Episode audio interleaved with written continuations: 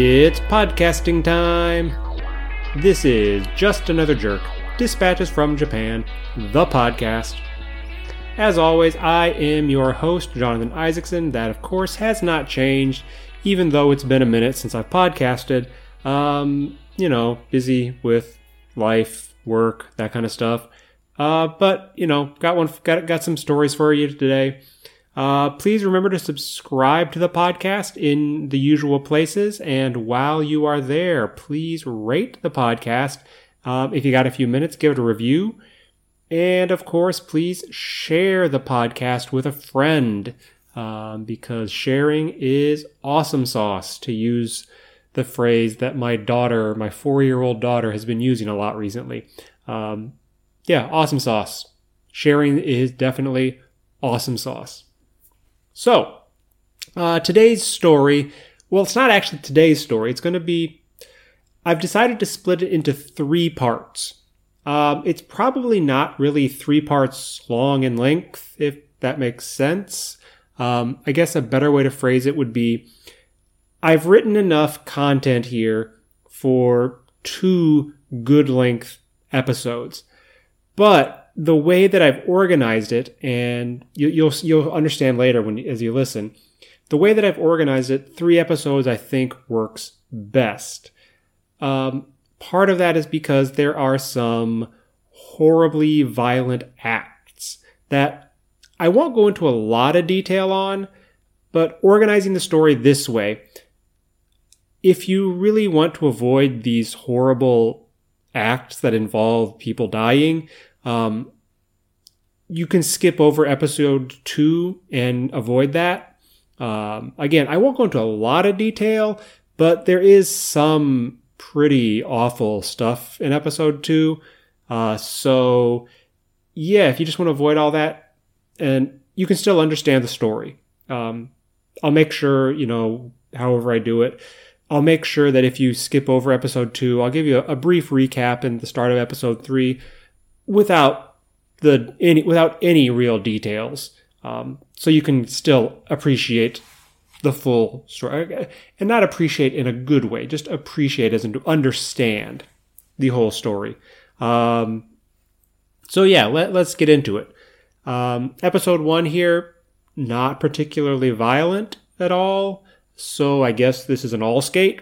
Everyone's welcome, or an all swim, or whatever you want to call it. Um, so yeah, let's have at it with our story. And I think it's a good one. Um, okay, maybe good isn't quite the right word for it. Um, as I said, there's some pretty awful content that I'm going to get into, but it is an interesting story. And it's another episode of the Everything You've Never Wanted to Know About Japanese History sub series, which, I mean, if we're being honest, is what? Half the episodes, more than half at this point. Um, I mean, it's what I like.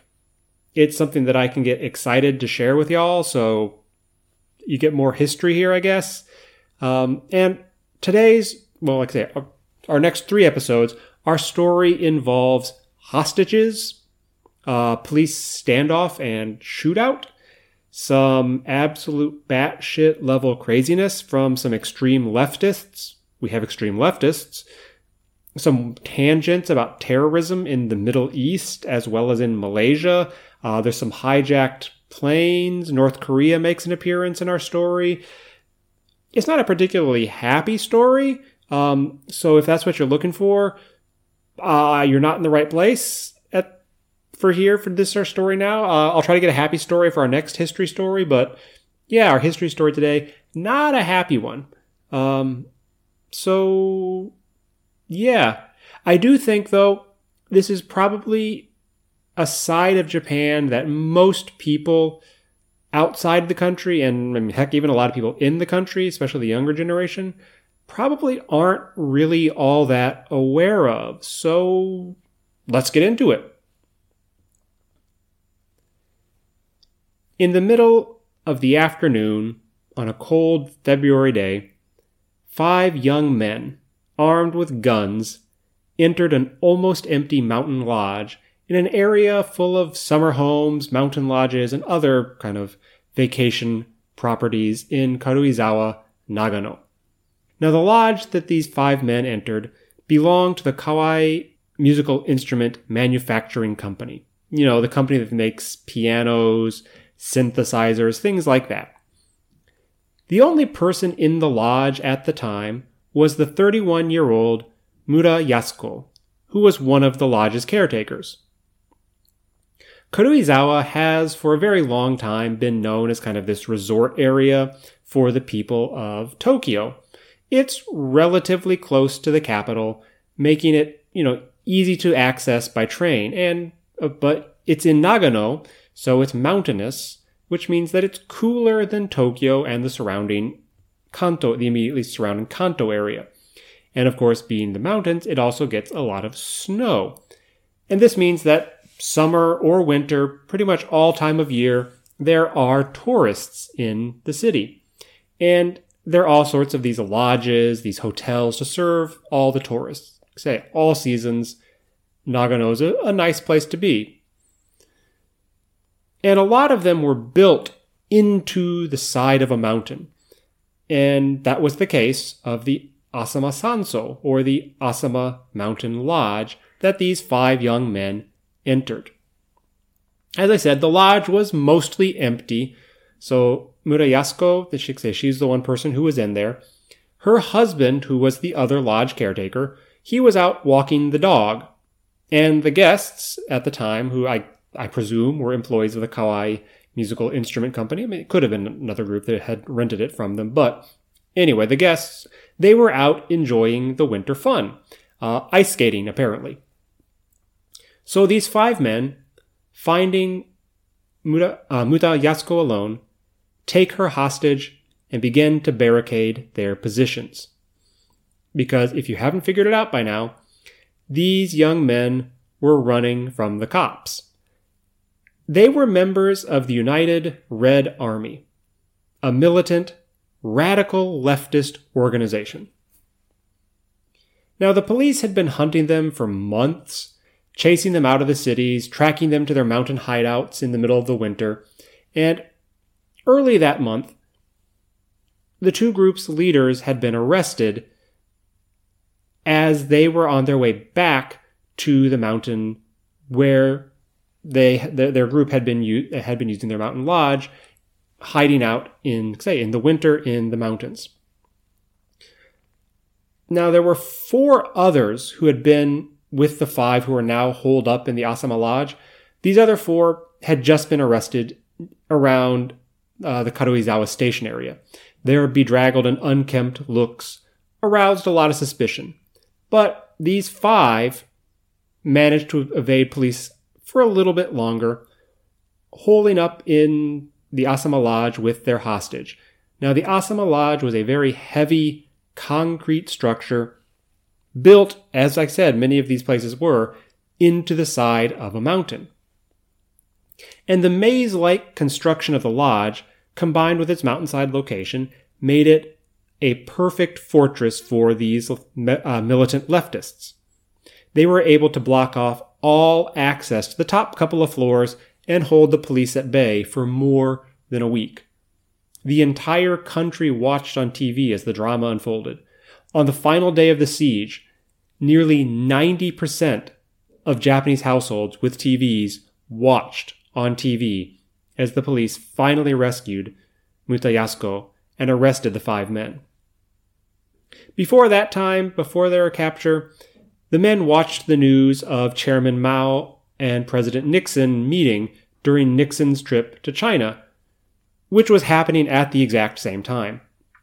The news came as something of an ideological blow for these young men, some of whom were Maoists, and all of whom were anti US imperialists.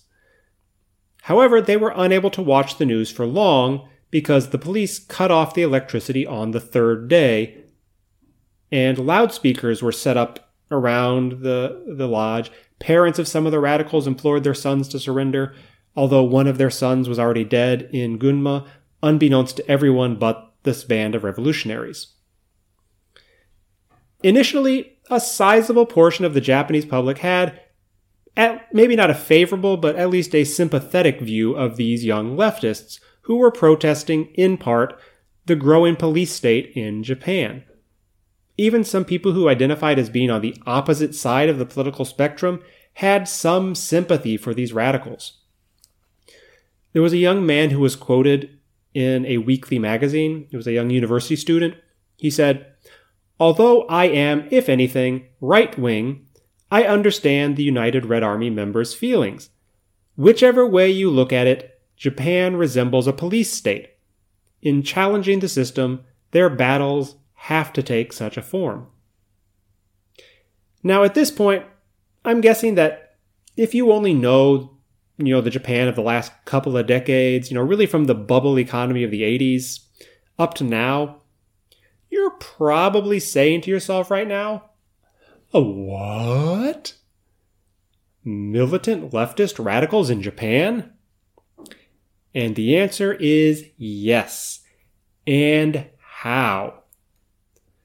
So let's leave our five radicals. We'll come back to them in episode three. Well, we'll come back to this particular part of the story in episode three, but let's leave them for now with their hostage. And we'll talk about the new left movement in Japan. In the 1960s, some of the younger members of the old left groups in Japan, so you've got your Japanese Communist Party, the Japanese Socialist Party, those are the old left. The younger members of these groups were dissatisfied with the older leftists. The young members basically thought that the old leftists weren't leftist enough and were ineffectual because they weren't taking any direct action. They were all talk, no action, basically. In 1958, a Maoist group broke off from the old Communist Party, and in 1959, members of the far left student group uh, called Zengakuren, broke into a session of the National Diet during the debate on the US Japan Cooperative Security Treaty. And some within the political left thought that this was more than the Japanese Communist Party had ever done, and they were impressed.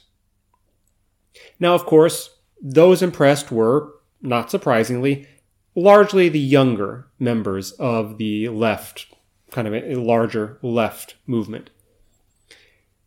By the mid 60s, there were at least half a dozen, probably several dozen groups following all different flavors of leftist thought. You had your Maoists, your Trotskyites, your Leninists, your Marxists, the Luxemburgerites, which I had to look that one up. You can look it up yourself you know, you name it, there was probably a new left group for you in Japan in 1965.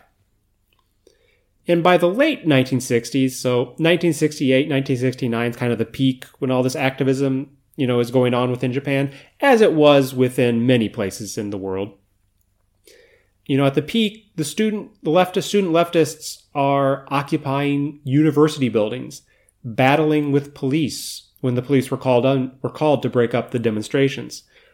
There were so many groups of leftists, and they had so many battles with the police that turned violent. Apparently, the student leftist groups, and not they're not. I, I, I should correct myself. They're not all student leftists. A lot of them are student leftists, but they're also just other non-student leftists. So these student and non-student leftist groups they had their own helmets that were color coordinated, you know, color coded, so they could know which group was which.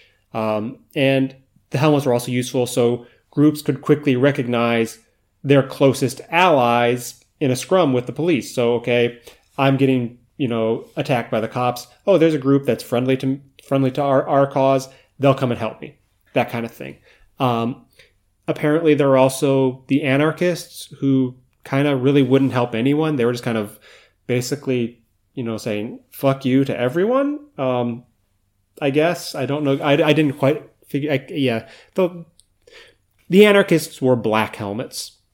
Um, and if if you interestingly enough, if you want to have a quick peek at some of the helmets, um, look up Narita International Airport on Wikipedia and scroll down. It's pretty high actually on, in the article um, because I mean, this doesn't really surprise anyone who knows about leftist movements.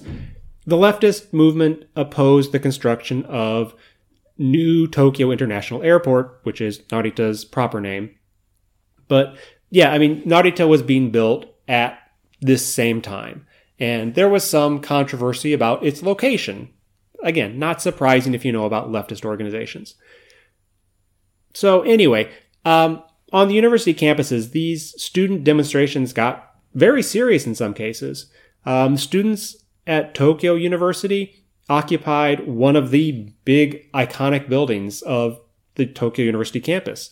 And then that spilled over into other universities across the country. Incidentally, and only very tangentially related to our story today, this was the backdrop against which the famed author uh, Mishima Yukio tried to instigate a right wing movement, which ultimately failed and ended with his ritual suicide. Um, that may have actually been the goal, but that's again that's that's that's not today's story. That's a story for another day. Uh, Mishima is another very interesting character in Japanese history. Um, anyway, yeah. So by the end of the '60s, the majority of the students kind of drifted away from the New Left movement, which left behind only the most fervent believers in the cause and the career leftist agitators. Because yes, Japan had them too. And even as their numbers dwindled, the new left movement became even more and more fractured. Groups splintered off and combined and recombined with other groups within the movement. A few were pacifists, and many were decidedly not. There are two factions of interest for us for our story. We have the Red Army faction and the Revolutionary Left. That's the action. The, the group's called the Revolutionary Left. That's one of the one of these factions. The Red Army faction is the other faction's name that we're interested in today. So the Red Army faction had split off from the Communist League over the younger Red Army faction's push to form to, to, to go for more confrontational and increasingly violent tactics. The members of the Red Army faction would go on to commit a string of robberies to get money in an op- in, in something they called Operation M, which you know was designed to finance their activities. You know, M for money, yeah, I know. Not very creative. Whatever. Um, I know I mentioned very briefly in the 300 million yen heist episodes. You can go back and listen to those. I talk about one of the biggest heists, you know, un- unsolved heists ever in Japan. This was exactly the type of thing that the police were looking for when they made their huge list of suspects in that case. Remember, I mentioned I, I mentioned it in that case you know, there was this young person who had, you know, who stole money from a, I forget which, I forget the corporation it was, some large, very large company. The, all the bonus, the bonuses, the, the yearly bonuses, all the money, and the police basically huge dragnet. Anyone who was of university age, young men of university age in this certain area was a suspect in that case because this was the kind of thing the police were worried about. That happens before this, but it was the, it, the Red Army faction was not the first group to think of this idea, stealing, you know, using theft to finance their leftist activities. Because, you know, police, and of course, yeah, police, not exactly leftists um, by any stretch of the imagination. So, anyway, yeah, that was that's what the police were looking for when they made that huge suspect list with like 100,000 people or some ridiculous number. Leftist students using theft as a way to finance their activities. Now, the revolutionary left, the other group, would take a different approach in their violence. Now, they had split off from the Japanese Communist Party. Not the com- so the remember Red Army faction, Communist League, Revolutionary Left, the Japanese Communist Party. Connected groups, but in different groups.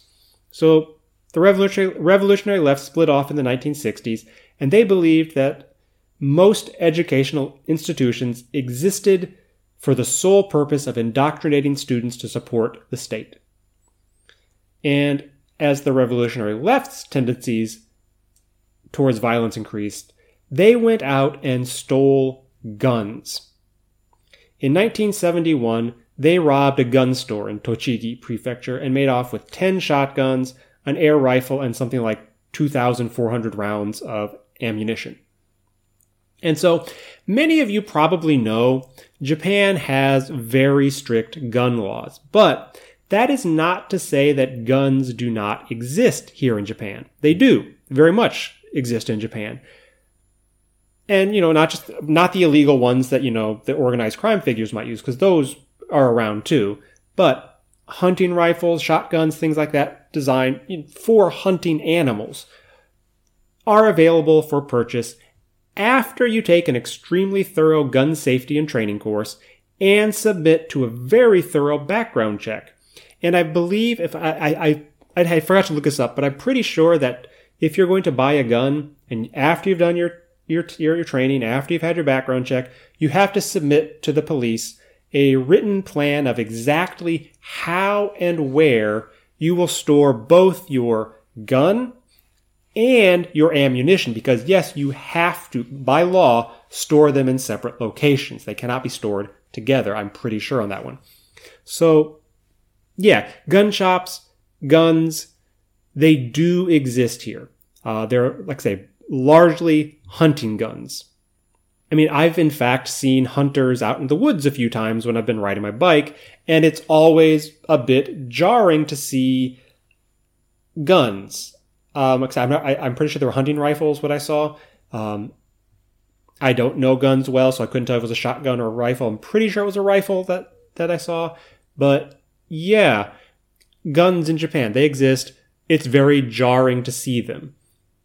But anyway, the revolutionary left robbed a gun shop so they would have a cache of guns and ammo. And by in 1971, these two there you have these two radical leftist groups, and they, they were by account you know by the accounts of people who are way more knowledgeable about me than this kind of stuff. Now, there's there's a really good article that I, I will have to link to in the uh, the show description by a historian and professor at Vanderbilt University. Uh, his name is uh, Yoshikuni Igarashi. So I'll, I'll, I'll, put his article in the uh, show description. And according to him, these two leftist groups were not really ideological all that compatible. Um, kind of different strains of communist socialist thought, apparently. Uh, there are also apparently some gender dynamic things going on. Um, the Red Army faction, I'm pretty sure that got, I'm pretty sure I've got these right. The Red Army faction was more patriarchal. Um, all the leaders of the Red Army faction were men. And the revolutionary left was more progressive on gender politics. Uh, one of the most important, maybe the top leader of the revolutionary left, was a woman. But, anywho, these are the two somewhat incompatible groups who decided to team up because each one had something that the other one needed. So the Red Army faction, remember they had done all the robberies, their Operation M. Red Army faction has cash. Revolutionary Left had the literal firepower from the gun shop in Tochigi that they robbed. Both groups were being hunted by the police, so they decided to team up, pool their resources, pool their manpower, and that is where we're going to stop here. Wait, no, it's not where we're going to stop. Let's take a little brief sidebar before we before we end today. Okay, it's probably not going to be that brief. I can't keep things brief. I'm sorry. But let's take a little sidebar here and talk very briefly as possible about what exactly the far left in Japan was all about a lot of the complaints of the far left in Japan in the 60s and 70s were probably pretty familiar to anyone who knows about leftist movements around the world, at that time in particular. There were the student leftists who felt that the universities were just there to reinforce the state's power. Right, there were those who were against the monarchy. That's a pretty common theme with a lot of leftists. Um, there was a lot of anti-capitalist thought as well. No surprise. I mean, Japan was, remember, not that far from the end of World War II, and they were having to retool the entire country, the entire economy. And in doing so, the country and a lot of the people here were very much buying into capitalism and all that comes with it. And at least some people were becoming disillusioned with all those changes in, you know, just 20, 25 years that had passed since the end of the war. And okay, then again, here's something from uh, from Yoshikuni Igarashi, the, the, the scholar at Vanderbilt. As he points out in his article, the success of the middle class in Japan in this period kind of undermined a lot of the left's message, which is part of why one of the reasons why the kind of the popularity kind of dwindled as, as the 60s wore on. Because by the late 1960s, something like 90% of the public felt as though it was part of the middle class, which was a significant increase from the early 1950s, when the working class definitely, they were, the working class in the 1950s did not feel like they were the middle class, which was a lot better for the leftists who said communism's the way, capitalism's bad, right? But if peop- if 90% of the public says, "Hey, I'm middle class, capitalism is helping me," then the communist rhetoric about the working class being oppressed kind of starts to fall flat for a lot of people. Again, check out this article. I, it's it is academic, but it's in a very readable way academic. However, for the left, there were also grievances against a perceived police state, which, for our story here, is actually most important. And the complaints against the police state were pretty well received. Even I mentioned pretty early, early in the story, right? At the leftist stu- the, the student who considered himself right wing but still supported what the sympathized. I think support's not the right word. Sympathized with these leftist movement uh, members. But yeah, so these the, the complaints against the police state were pretty well received. Say even in, in the general public, so long as those grievances were presented without violence. Right, that's a key point here, because the reason, a big reason why they were well received is because Japan was, and I mean, I think pretty, you can argue pretty convincingly now, remains a highly surveilled country, a very surveilled society. And as the beliefs of, you know, of the leftists, the new left in Japan, as they grew and stretched, you know, their, their beliefs, the new left fractured even more and more, and all manner and more and more extreme beliefs began to appear, including something called anti-Japanism, which is the belief that Japan's actions since the Meiji period have been tainted by imperialism and that a new regime is needed. Right? These are pretty standard anti-government, anti-monarchical beliefs. Because Japan, at this point, yeah, the the emperor is only a figurehead post World War II, but from the Meiji period up to the end of World War II, Japan is a monarchy, right? I mean, goes goes back long, long way before the Meiji period, but right, Japan is a monarchy, and so anti-monarchical feelings pretty common in the in the in the left, and the anti-Japanism. Everything Japan has done since 1868 is in pain, is tainted by imperialism, and we need to get rid of the Japanese government and just start over again with the Japanese government. Again, pretty standard leftist. But that further evolved into anti-Japanesism. Now, anti-Japanesism is the belief that Japanese people as a race are evil and that evil must be wiped off the face of the earth. And now I, I was reading something that said it's been compared to anti-Semitism, except that the people who are espousing these anti-Japanese, anti-Japanesism beliefs are actually members of that group being denounced. So it's kind of this weird, it, it's this extreme version of anti-Japanism, Japanism but it's not just the not just the government; it's the race of Japanese people are the problem, and beliefs such as this, right? This led to Japanese terrorists. Again, this is something that's hard for a lot of people to wrap their heads around. I mean, this took me a while to, fully grok what was what was going on. Right? Again, if you only know Japan of the late 80s, 90s, 2000s, the teens. This is just Japanese terrorists. Okay, left wing Japanese terrorists. Sure. So the Japanese leftists, they were involved in the bombings of several embassies in the late 80s. Not late, early 80s, sorry, early 80s. There was a couple in the late 80s that they did too, but primarily the early 80s. There was a hostage situation in the U- uh, at the U.S. and Swedish embassies in Malaysia.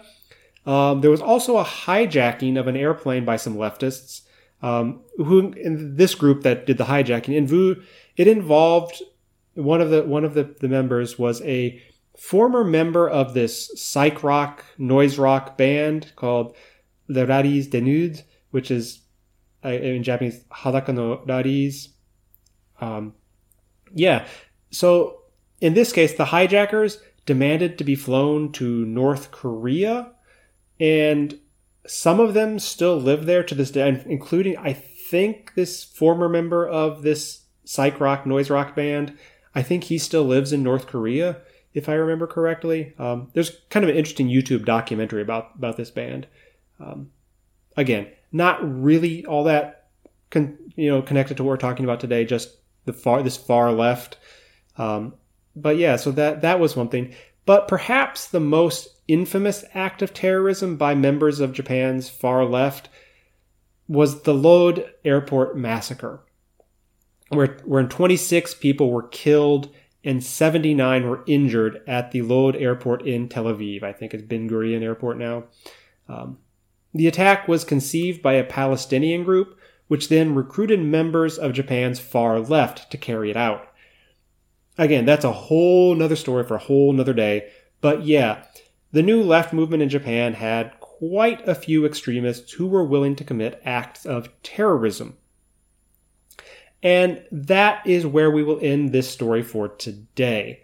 Because episode two, uh, which is the going to be the sad, terrible episode with lots of violence and dying happening, that involves kind of some terrorism against themselves. Um, but yeah, that's episode two. If you want to skip that one, I, I, I will understand. I won't I won't hold that against you. Um, episode three, we'll get back to the less terrible part of the story.